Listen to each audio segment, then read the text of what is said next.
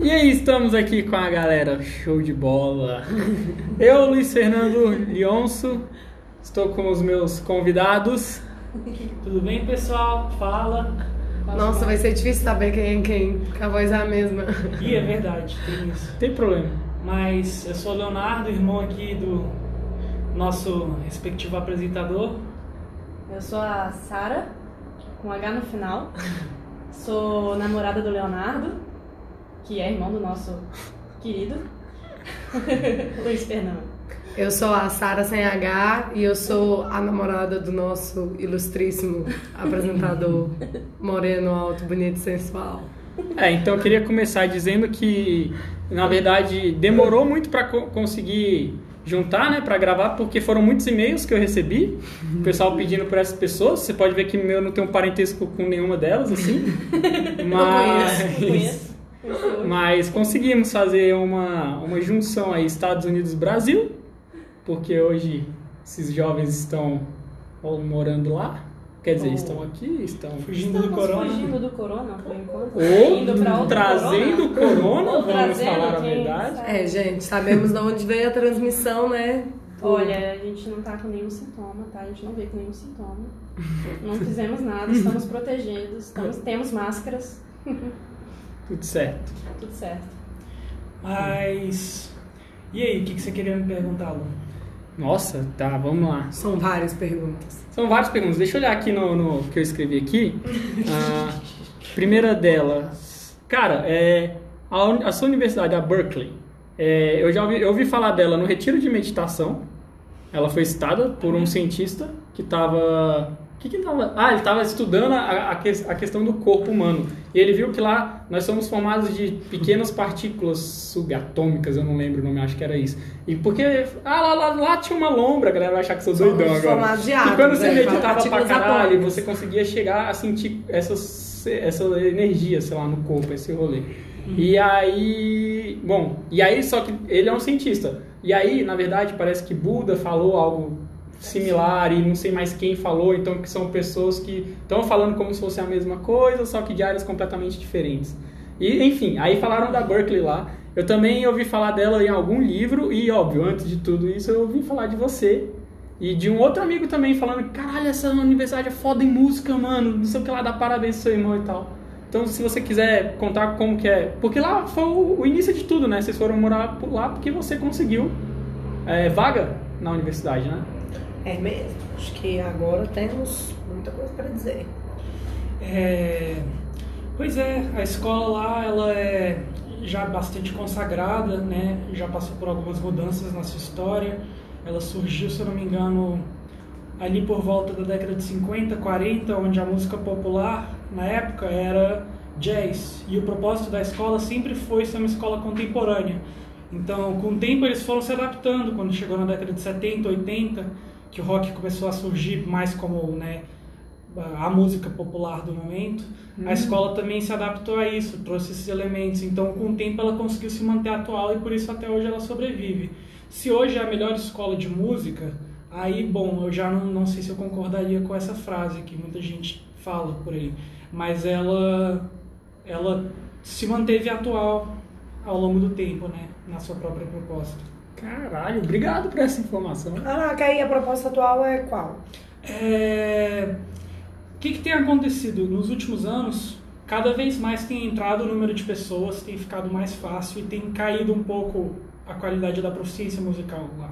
As pessoas hoje em dia não precisam tocar absolutamente nada para entrar, elas entram lá para se formar em computador, o instrumento delas é o computador, e é uma piada que as pessoas fazem, mas querendo ou não, é uma forma de mostrar como a escola se manteve atual, né? A gente tem aula lá de é, aula de prática de conjunto de turntable, então de DJ.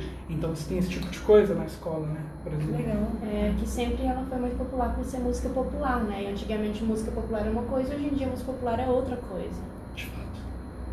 Então realmente muda, Entendi. muda a- a- o rumo da escola. Faz sentido.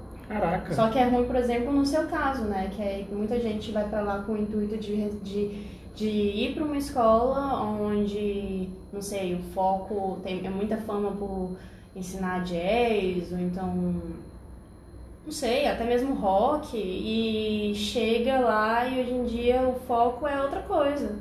É, a verdade é que a Berkeley se tornou o McDonald's da música, né? O que, que aconteceu com o McDonald's? Quando surgiu, eles ainda faziam bons hambúrgueres, era uma franquia pequena.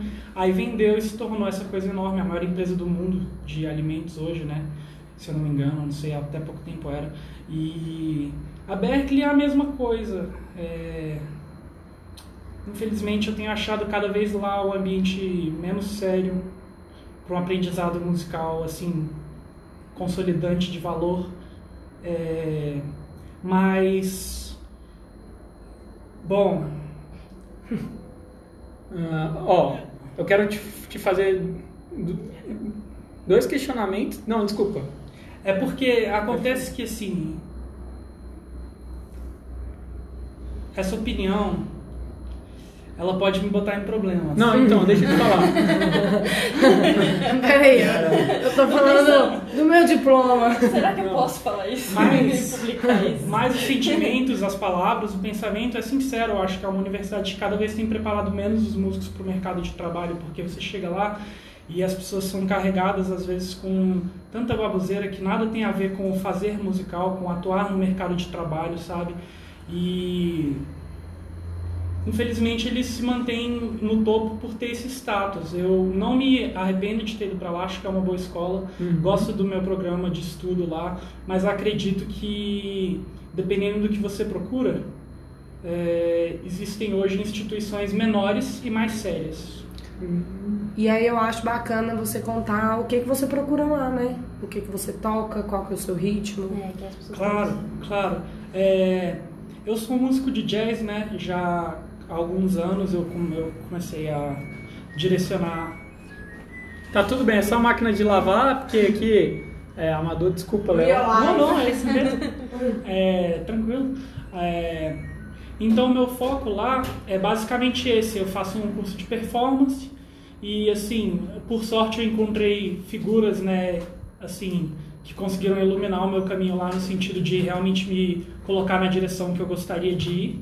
Então, é como qualquer outra faculdade no sentido de, assim, o aluno também precisa fazer a parte dele.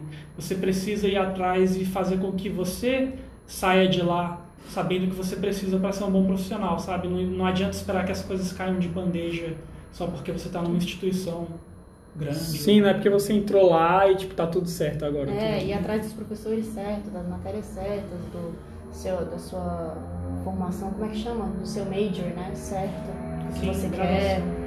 É, e você conseguiu. Como tudo Tá na vida, né? Sim, Tipo assim, é. vida adulta é isso, né, gente? A galera não vai ficar, toma aqui. Dando de bandeja. é. Faculdade, eu, eu me identifiquei muito com o que você falou, porque eu senti que isso acontece não só na música, isso acontece muito em todas as áreas. Uhum. É muito comum a gente chegar na faculdade achando que a gente vai ter um conhecimento profundo de alguma coisa e o professor explicar um monte de coisa superficial ou ficar um monte de aula falando sobre vários assuntos que não são o que a gente esperava. Eu tive na faculdade um professor de histologia, que é estudo de tecidos, eu fiz, fiz biologia, né? E aí ele era papiloscopista, então ele estudava sobre impressões digitais das pessoas, então a, a especialidade dele era essa. Então ele passou tipo 60% do semestre falando de tecido epitelial, que é o que tem a digital, e ele passou o resto falando sobre músculo, nervoso e todo o resto, e osso. Nossa. Então, tipo assim, é natural que isso aconteça às vezes na faculdade, né? Tipo, você não sai ali sabendo, na verdade, o que você se propôs. Eles meio que ensinam ali o que eles querem e cabe você dar uma direcionada, né? Claro. Talvez é porque a gente romantiza muito, né? Tipo, ah, quando eu estiver na faculdade estudando só aquilo que eu realmente me interesso, vou viver um mundo, eu não sei. E aí, tipo, chega lá e beleza, você vai estar estudando realmente o que, né, o que é mais a sua área, mas, tipo, não é a Disney que nem a gente fantasia, talvez, não sei. É, a questão é quando tem diferença de ideologia dentro da sua própria área, sabe? Pessoas ensinando coisas que você acha que mais estão atrapalhando é, a produção de música séria do que facilitando ela. Porque são tantas minuciosidades e coisas pequenas que as pessoas se, a- se apegam que Bom, estou tentando falar de uma forma geral para ficar mais fácil, né? Mas, de certa forma, o currículo da escola foca em coisas que são é, mais é, prejudiciais para alguns alunos que chegam lá tocando criativos, sabe? Já, já atuam, já fazem música, já tem material lançado, é, tem, e, e, chegam lá e começam a, a estudar assim no formato acadêmico. E isso acaba limitando as pessoas não só criativamente e não é para falar que educação atrapalha mas é a forma como você se ensina. Porque por exemplo eu sou um eu sou adepto à ideia de ensinar a música através da música então o que, que é? É você a pessoa que quer aprender música, você vai na fonte e você aprende, assim como a linguagem. A gente aprende a falar português ouvindo as pessoas falarem português. Uhum. E o que, que acontece com a música? Houve uma inversão de causa e consequência. Em algum momento se tornou mais importante saber a escala de Dó maior do que tocar uma música. Sabe? E é esse o problema que eu sinto que acontece um pouco na instituição. É e, bom, essa é a minha opinião e eu estou compartilhando ela aqui com vocês porque eu acho que é, é, minha vida, né? Afinal de contas, é, é o que eu lido todos os dias e eu estou sempre buscando não só ser um profissional melhor, como também é, transmitir as coisas que eu aprendo. Então, eu acho que é bastante pertinente fazer esses comentários sobre certas metodologias que às vezes são mais destrutivas do que construtivas. Nossa, sem dúvidas. Caraca, eu vou aproveitar para vender. É por isso que você vê esse conteúdo no podcast As Coisas São Como São, que é realmente isso, trazendo a vivência do Léo, falando sobre como é a vida dele e, e, e a questão da, da, ilusão, do tipo, você já. Eu lembro que você estava na UNB aqui, é, dava aula na, na escola de música, se eu, se eu falar alguma coisa errada, você me corrige. Não. E aí você, aí você foi atrás dessa oportunidade, você ficou mais de um ano e tal, tentando a bolsa, fazendo prova, é, tirou o TOEFL, se não me engano. Sim, tive que fazer. E aí se agilizou todo e foi para lá. E você, quando foi para lá, eu lembro de você ter muito esse espírito do jazz, né, da guitarra. E de, de repente, quando eu fui conversar com você em outro momento, você falou assim, cara, cheguei lá, tipo, né, achando que ia ser, tipo, jazz, guitarra e tal. E quando eu vi, eu tava mexendo em software. Tipo assim, tava aprendendo a produzir. Uhum. E isso pra mim foi bem palha, assim. Eu lembro que você falou, tipo, não, tipo, por um lado, massa, mas você falou assim, pô, mas não. Sabe? Cara, sabe que eu acho que na verdade, na verdade foi ótimo? Foi um grande aprendizado e foi um conselho que eu recebi de um professor que eu vou passar para qualquer pessoa que também esteja indo para lá. Então, se você está indo para Berkeley e está ouvindo isso, é, lá busque fazer, ou em qualquer instituição, é interessante você buscar fazer muitas vezes o que a, o melhor que a instituição tem a oferecer. Então, como eu já era um músico que estudava jazz por fora, com, com outros profissionais, com outros músicos, é, eu chegando lá, eu vi que o que a melhor, a melhor coisa que a instituição tinha a me oferecer eram os recursos deles, né? Porque é uma instituição enorme que circula muito dinheiro, eles têm estúdios assim com equipamentos caríssimos que você só tem a oportunidade muitas vezes de usar lá. Então, é, Pois é, então é, eu acho que assim, o melhor que você pode fazer nessa situação é buscar então o que, que essa instituição tem a te oferecer. Por isso eu fui no curso de produção, foi, me foi recomendado, né? Falaram exatamente isso que eu acabei de dizer, uhum. para buscar algo lá dentro que fosse único deles. E aí eu fiz esse curso de produção e eu saí no meio porque não era para mim, eu transferi para um curso de performance e jazz composition para escrever música mesmo. E, mas eu aprendi muito nesse curso de produção e foi uma coisa que eu não teria aprendido sozinho. Diferente de jazz que eu estava falando, ah, você vai na fonte, se você gosta, você vai, pega uma gravação, aprende, tira às vezes uma dúvida com alguém que sabe um pouco mais, mas você consegue se direcionar so, sozinho depois de certo tempo, né? Depois que você já é um músico formado, você consegue ser autossuficiente. Agora, é, tem esse outro lado são as coisas que são mais difíceis de se aprender sozinho, às vezes por falta de oportunidade. Então, é, isso é um lado muito legal da Berkeley, né? Caraca, sim, sim. Caraca, que foda, é. É.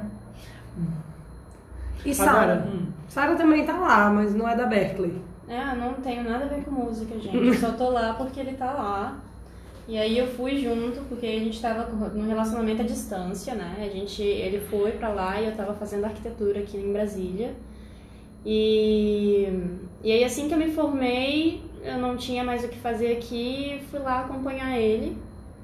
Só fazer companhia mesmo, porque foi um processo muito difícil, porque não, não tem amigos, não tem família, é estudo, tem que dividir, tem muita despesa, dólar caro. Eu pensei, não, eu vou lá, vou ajudar, mesmo. vou dividir as despesas, vamos, vamos se ajudar. É, ele tinha problema, por exemplo, ele, ele, ele morava com outros meninos, aí rolava problema de confiança, problema de pagamento de aluguel. Ele, pô, cansei com isso, quero viver com uma pessoa que eu confio. Quanta Caralho. treta, Aí gente. eu vou, aí eu fui exatamente com essa intenção e fiquei lá um ano tentando trabalhar em- com freelance, com pessoas até de Brasília ainda, trabalhando com não era nem com arquitetura, era com design gráfico, website, é, E ganhando em real, design gráfico, e infelizmente. ganhando em real, infelizmente. E aí eu comecei assim, gente, eu preciso de grana, velho, eu tenho que conseguir fazer alguma coisa aqui. E aí eu comecei até a ir atrás pra cuidar de cachorro e tal, às vezes limpar a casa. De vez em quando rolava uma graninha extra, mas não, não era garantido, não era suficiente, só era. Me deixava feliz um dia ou outro, mas eu queria alguma coisa a mais. E aí, gente, é muito difícil, porque lá nos Estados Unidos você precisa de um visto para trabalhar, mas para conseguir o visto você precisa ter a garantia que vai ter um emprego, né? Então, todo mundo que eu falava, quero emprego, quero essa vaga. Aí eles perguntam, você tem visto? Aí eu falo, Tem. não, mas para eu conseguir o visto eu preciso que vocês queiram me contratar. Ele, não, a gente não conversa com você quando você tiver o visto.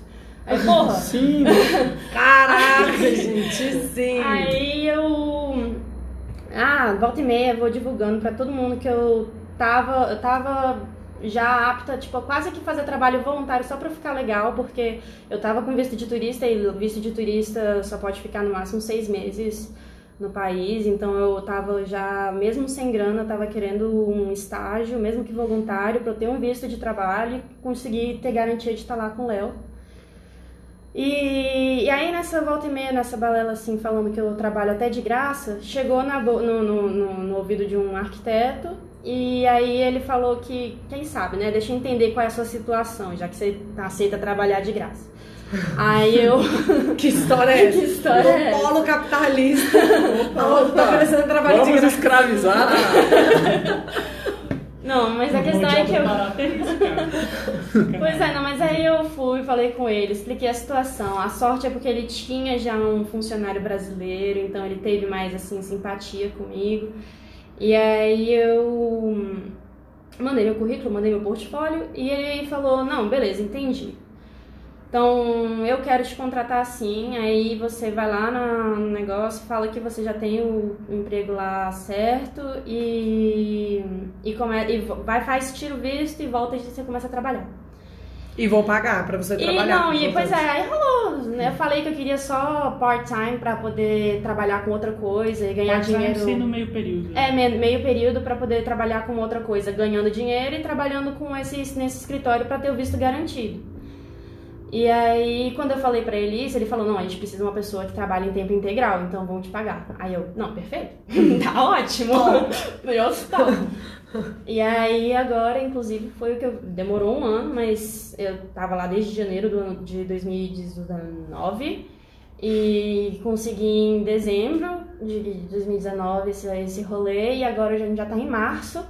E só agora eu consegui tirar o visto com papeladas, etc. Uma dificuldade, um monte de entrevista, um monte de bilhões de formulários. Gente, Estados Unidos, meu Deus do céu, a quantidade de formulário que eu tive pra preencher. Separa em tempo, quem estiver pensando em ir pra lá. Separa em tempo, é. E. Bom, mas a questão é que eu consegui agora, eu tô aqui no Brasil exatamente pra tirar o visto e continuar com o Léo, agora tudo certo, pelo menos. É, vamos ver. Vai na frente, e depois vou começar mestrado. E aí vai, vai indo, vai indo. Sim, a vida desenrolando, né? E eu queria só apontar algumas coisinhas aqui. Primeiro, você falou que não tem nada, nenhum, nenhuma relação com a música quando você começou a falar, mas eu queria abrir um parênteses. Você não tem com a É. Berkeley. Mas eu já, tipo, eu fiz. A nossa equipe aqui é muito boa, a equipe desse podcast, entendeu? Eu fiz uma pesquisa no, no Instagram e eu vi que você já foi ex-professora. Já foi ex-professor. É, eu já, já fui professora Tem de isso na teclado. Tá na internet, tá na internet. Aonde? Google. Bom, enfim, gente, é Tá. verdade, é verdade. Eu não vou questionar, não, porque a, a fonte é verdadeira. É, não, eu já. Não, a minha infância inteira, adolescência, eu tinha certeza que eu ia fazer música. Fiquei, sei lá, 10 anos assim na música e. e Só que eu sou uma pessoa muito tímida e muito nervosa, então quando eu fui fazer a prova para poder entrar em música, eu fiquei treinando a música por seis meses. Seis meses, tocando só a mesma música, para chegar no dia da prova e não tocar uma nota por nervosismo. Ai, sinto muito. Eu não toquei uma nota. E cara começou a tocar baixo, eu não consegui tocar com baixo, eu comecei Porque a ficar eu nervosa. lembrava de você ter conseguido tocar sim, inclusive ter tocado um solo que não, era fácil. Isso, isso, era, isso era já dentro da UNB, mas eu tava fazendo. Ah, entendi. Eu tava fazendo uma matéria de música dentro da UNB enquanto eu tava fazendo artes. Ai, gente, minha história é um pouco complicada. mas, não, mas a questão é que eu ia fazer música e aí eu não consegui na prova específica, eu não, não dei conta. E aí os meus pais falaram, Aí virou arquiteto. gente, eu acho que você gosta, acho que você ia se dar bem como arquiteta, você sempre gostou de desenhar e sempre foi muito técnica com as coisas, ficava fazendo a planta do próprio quarto pra poder saber onde ia colocar a cama, essas coisas assim. Caraca. Aí minha mãe falava que eu gostava de Nunca fazer fiz nada nesse que eu conseguia desenhar as vias lá com perspectiva, ainda com, sei lá, 5 anos de idade. Aí a minha mãe falou, ah, por que, que você não tenta uma, uma área assim dessa que é manual e, e tal? Meu pai sempre foi apaixonado, apaixonado por arquitetura. Aí eu falei, beleza, e aqui estou eu. Mas eu continuei com essa parada de música porque eu namoro um músico, né? E esse músico fica o tempo todo comigo, tocando música, incentivando e pedindo pra eu cantar junto. E... É difícil sobreviver. Não, gente, imagina. Dia não, o dia, negócio é que muito. eu não escolhi, mas eu não me arrependo nem um pouco. Tipo, eu realmente teria terminado com a música. Acho que hoje em dia eu não teria nenhum link e por sua causa eu continuo tendo e me faz bem. Então, eu Assim, tenho essa parte de música, mas ela é completamente não profissional, né? Mas que será que o futuro. Que será que o futuro reserva? Eu é até mesmo? comentei com o Léo, eu, gente, quem Isso sabe eu manhã. faço uma outra graduação um dia de música quando eu, Sim. né, parar com essa história de timidez e confiar em mim mesma e tal. Nossa, eu gostaria muito de uma demonstração. Ah, agora não. Que sonho seria? Só queria externar meu sonho. Vai que cola. Poxa, com certeza, mas eu precisaria de um instrumento. Agora não, gente, pelo amor de Deus. Queria dizer que esse podcast não tem verba nenhuma pra pagar o cachê dela aqui. Não é barato, mas que Nenhum apoiamos o trabalho voluntário. É verdade, pessoas que trabalham pelo visto. A gente Nada melhor do que eu pra trabalhar voluntariamente aqui agora.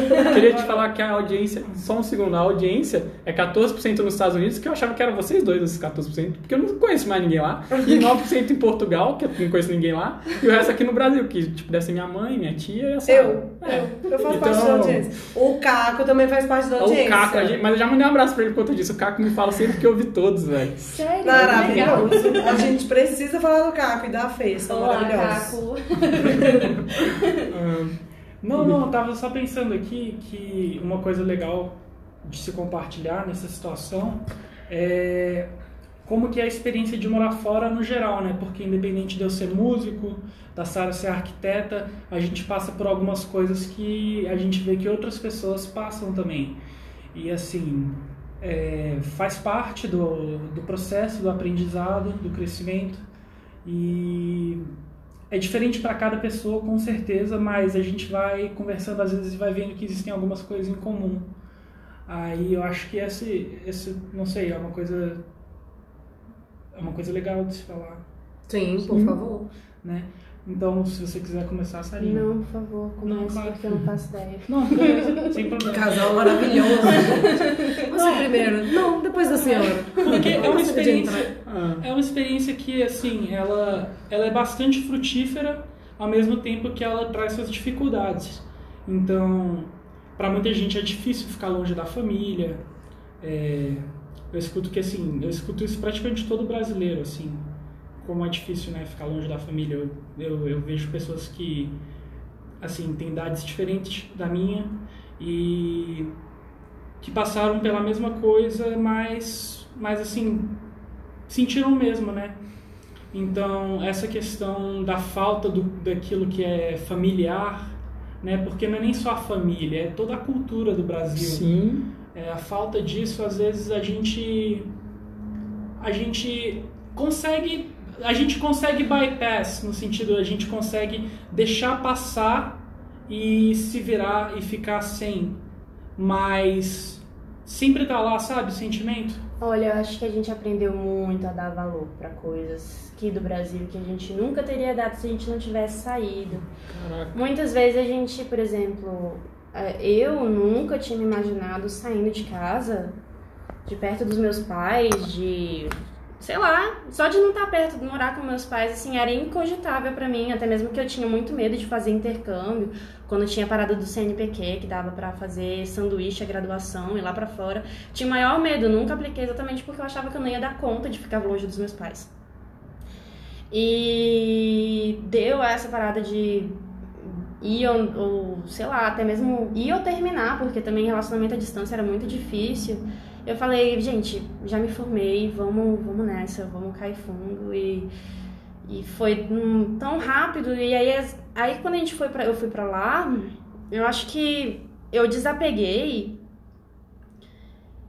e e não sei, eu acho que fiquei um tempo sem nem conversar com os meus pais direito, eu não mandava mensagem, não ficava falando do meu dia a dia, eu não sei lá, não Conseguiu se adaptar bem. então, eu não, não é que eu não me consegui me adaptar bem, eu realmente fui radical. E aí, isso, depois quando eu comecei a perceber aquilo que eu tinha perdido, né? Às vezes que você eu- nem percebe as coisas que você tá deixando pra trás, até você perder elas, né? É, não, e hoje em dia, é, acho que a minha relação com meu pai, por exemplo, eu sempre fui uma pessoa muito.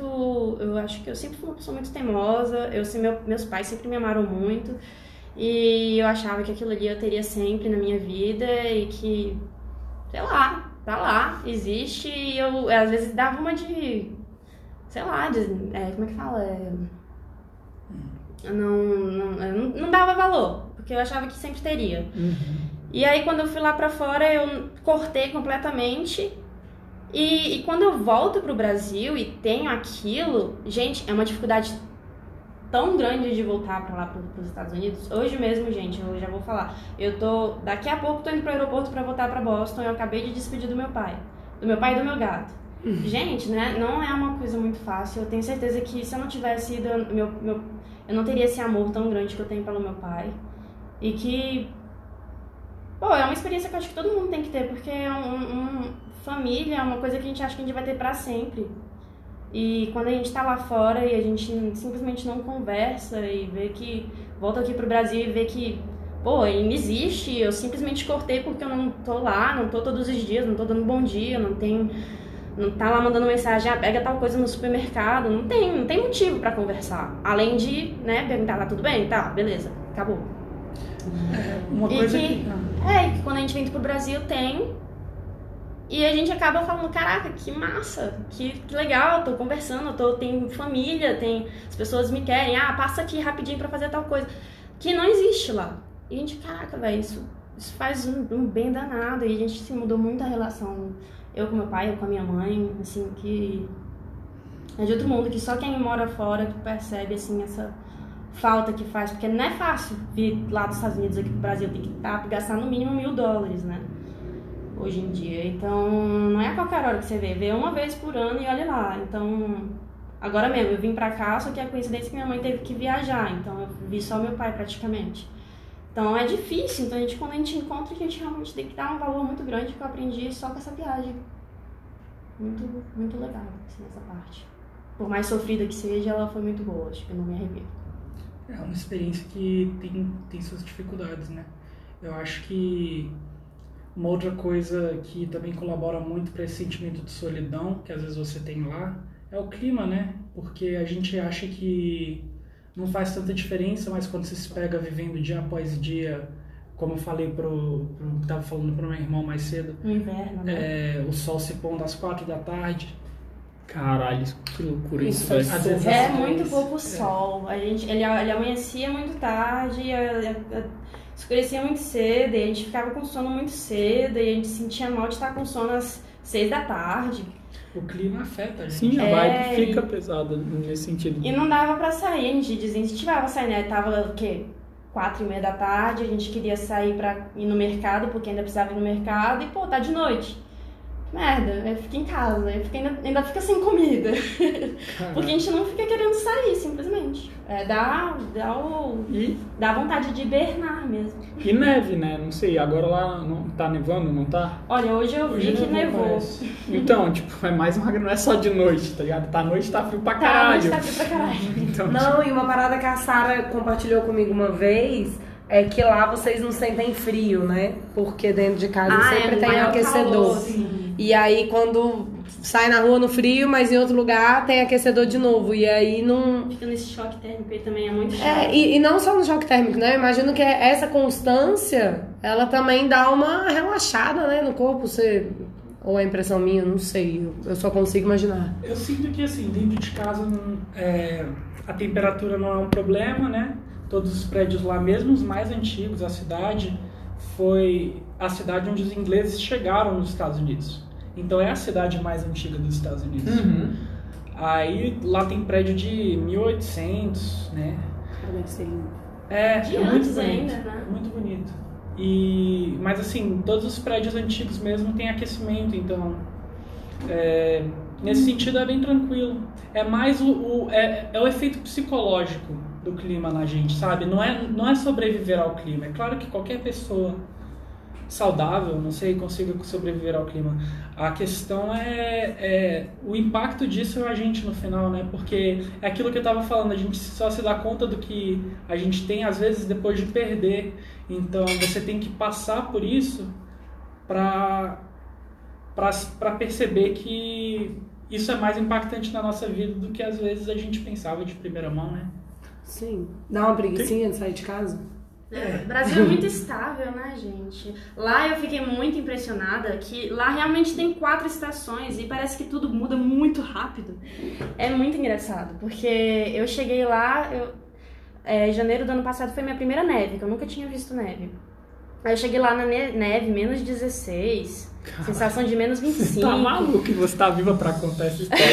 Isso Tô viva, gente. Dá pra sobreviver, porque eu saí na tempestade.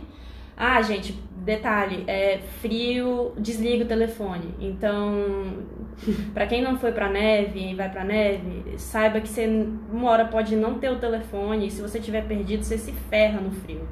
Então, mas a questão não é essa, é porque eu cheguei lá no, no, na- no inverno e o quê? Três meses depois era a cidade toda florida.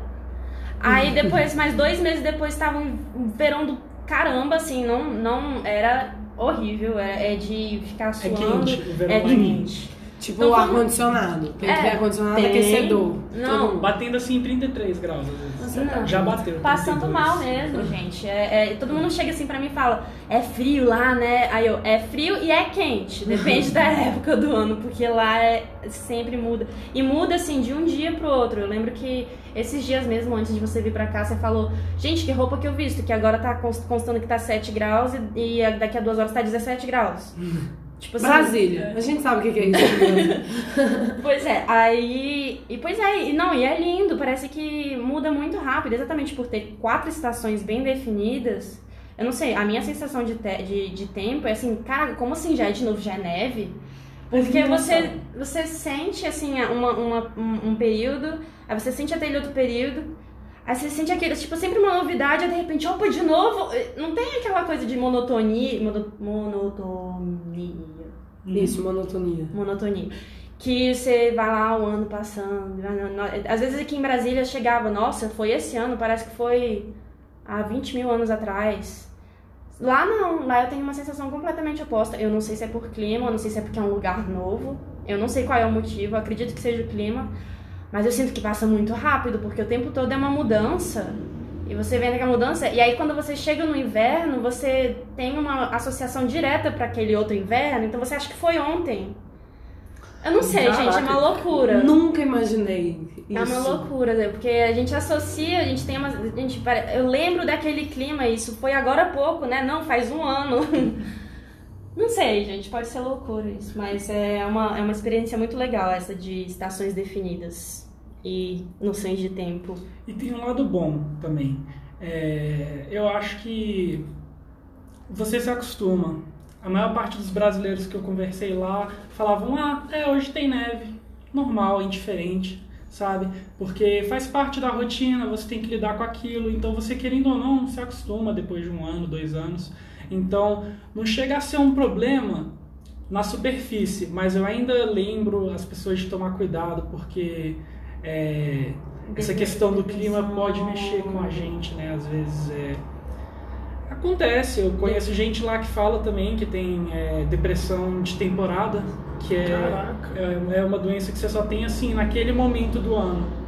Então, às vezes tá, é, é comum no inverno, né? Às vezes está no inverno a pessoa se sente mais para baixo, tem menos vontade de fazer as coisas, porque tem todos esses problemas, mas mas assim, que isso não desincentive as pessoas de irem aos locais, né, e terem experiências, porque a gente se acostuma. No final a gente consegue e vale a pena. É uma experiência Isso. muito legal. Pô, que massa. Fiquei com vontade de passar um ano agora lá. Ué, É, vamos? mano. Só pra experimentar. Vou, gente. Quatro vou. estações, assim, definidas, Ai, já maravilhosas. Tem escola, vamos abrir um. Não ia falar o nome da instituição, não sei. Vamos abrir a escola que você dá aula. lá. Biology class.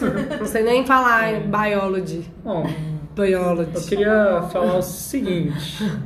Já que eles compartilharam um pouco da história deles, né? Você podia contar um pouco da sua história também, não? Achei que a gente tinha contado a nossa história. Ah, tô brincando, gente. Fica pra um próximo episódio. É, sim. É, não, é porque eu sei que. Um pequeno detalhe da sua história. Eu sei que você se formou e você vai contar como você escolheu tudo, tal, pelo menos eu espero. Conto, conto sim. E, mas eu sei que você, tipo, eu queria- o ponto que eu queria tocar pra você lembrar de falar depois é que, tipo assim, você se formou e falou, velho, vou trabalhar. Tipo, não interessa se vai ser na minha área, se não vai, quanto eu vou ganhar. Tipo Ah, assim, vou, pode vou- crer. o que aparecer eu vou trabalhar. E daí quero que você conte toda a sua experiência disso aí também. Não, é, sim. Pra começo de conversa, eu decidi que eu ia ser bióloga com 8 anos de idade. Tipo, eu tava na terceira série, aí eu vi alguma coisa na televisão que tinha biólogos. E eu falei, meu Deus, eu quero ser isso que esse moço desse documentário é, o que que ele é. Minha mãe falou biólogo.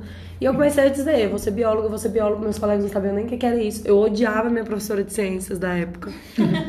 Tomara que ela. Será que isso vai chegar? É, desculpa, não gostava de você como professora, às vezes é uma boa pessoa.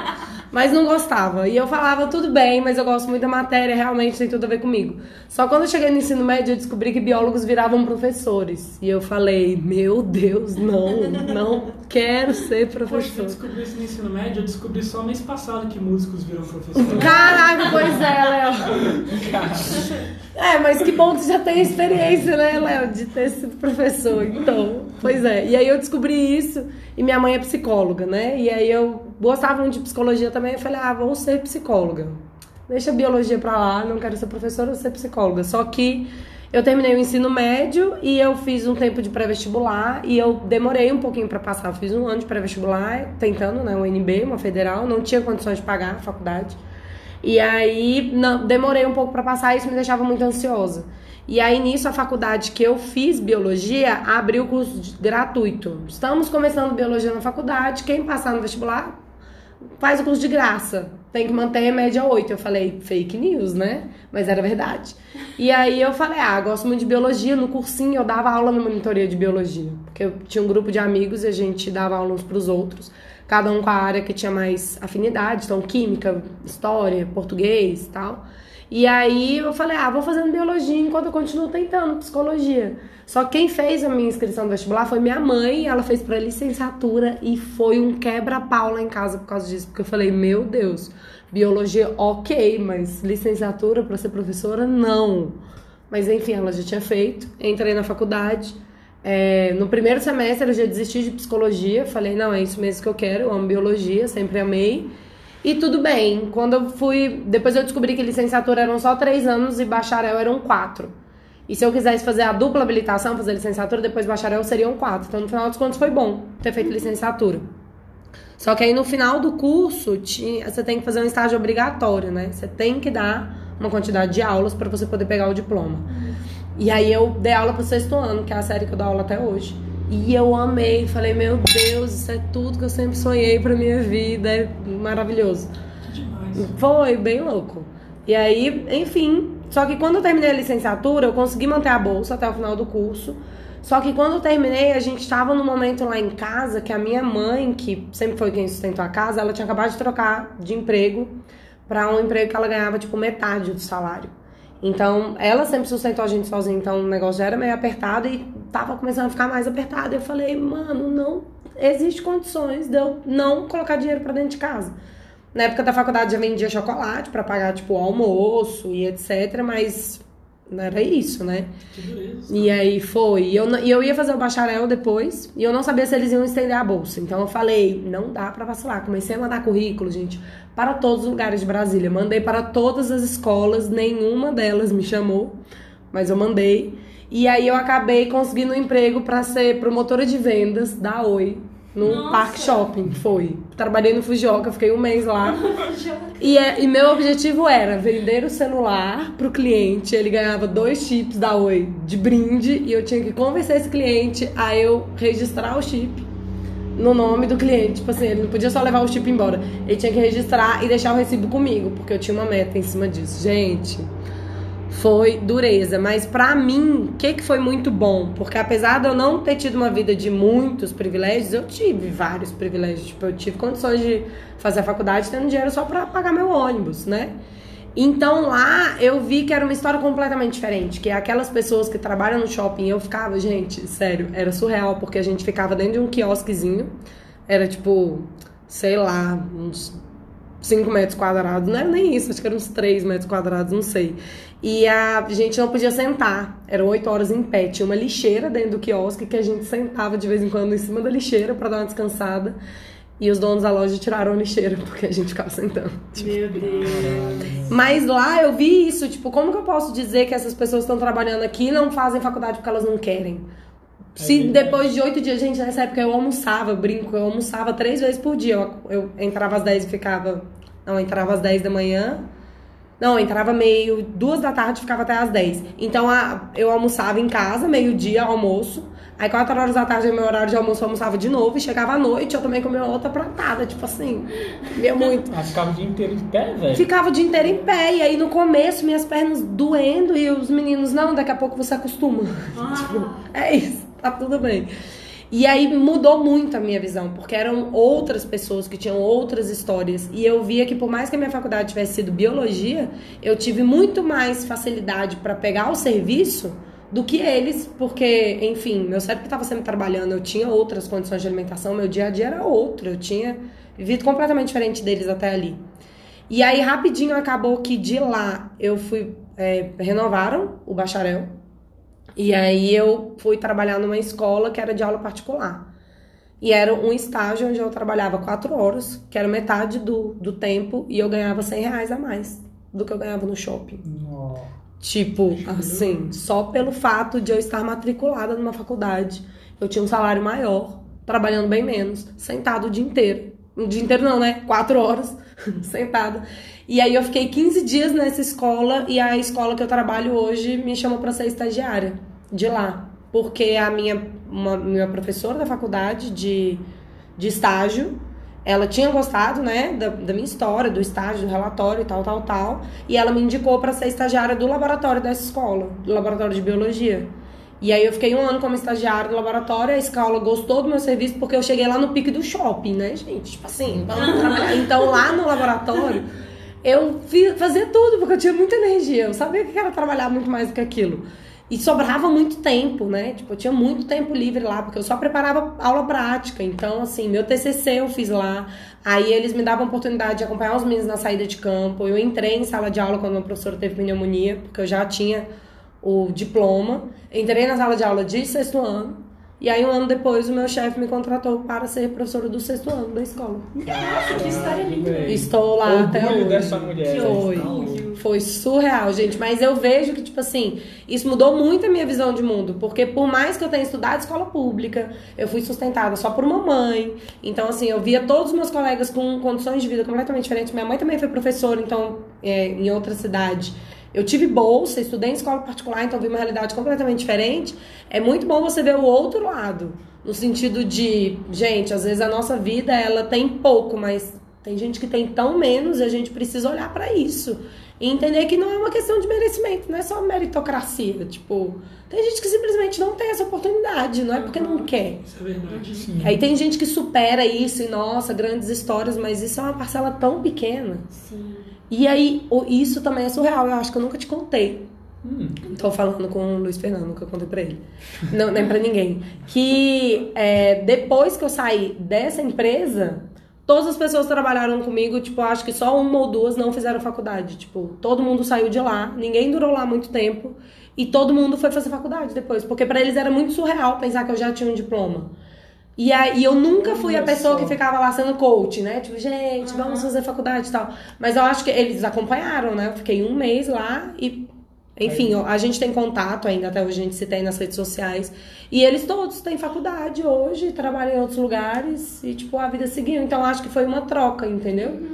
De olhar mesmo e que bom, eu sinto muito porque com certeza eles se esforçaram muito mais do que eu pra conseguir uma faculdade e tudo mais. Mas que bom que essa troca existe, né? Que a gente entra em contato com outras pessoas e acaba aprendendo com elas mesmo que a gente não diga.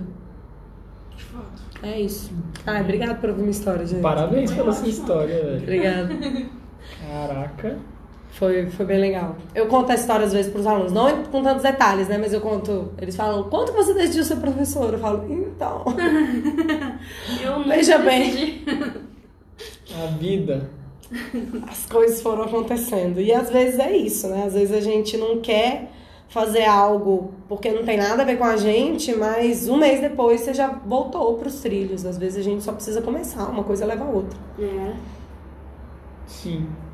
É, bom, agora para começar a fechar aqui a nossa conversa, eu queria ver cada um, porque eu tenho um, um lance de dar uma dica cultural no final.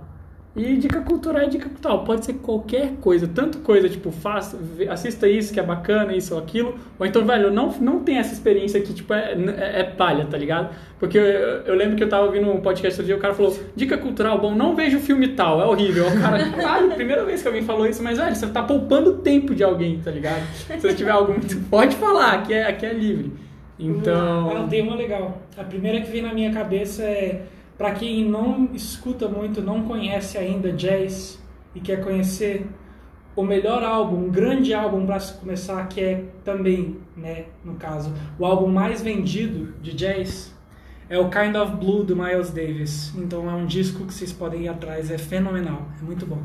É, um, é uma ótima introdução ao gênero e é um ótimo disco para se escutar independente. caralho, muito obrigado. Que legal. Vou botar na descrição.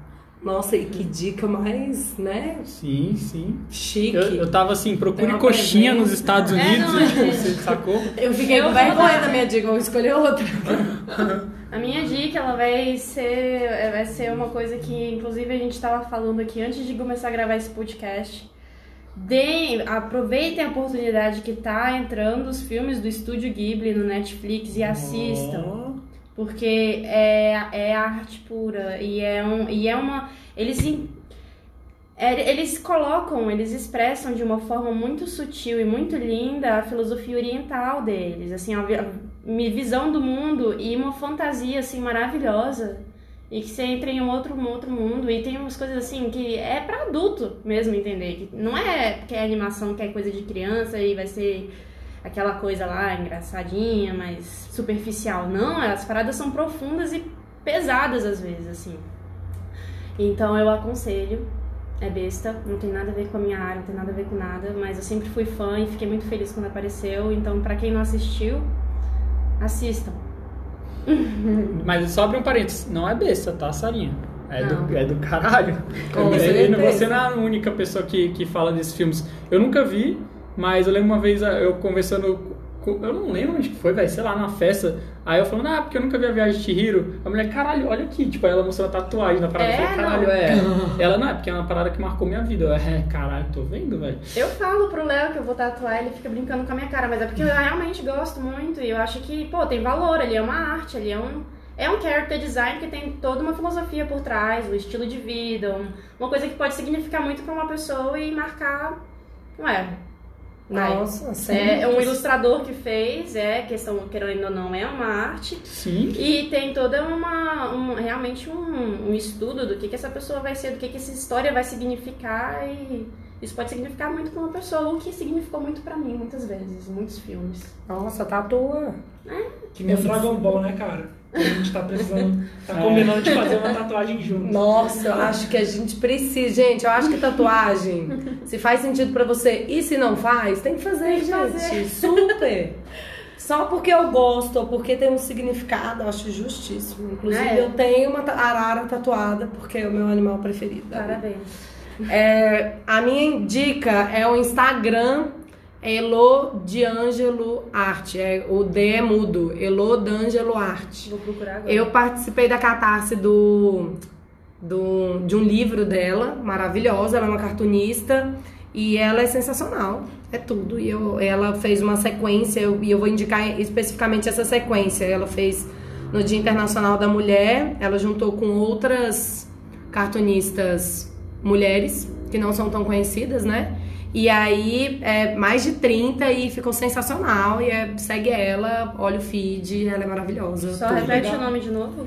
Elo com H, Elo, D, mudo, Ângelo, Arte. Arte. Ah, tá, já encontrei. O Luiz Fernando coloca na descrição qualquer coisa. Vou colocar tudo isso na descrição.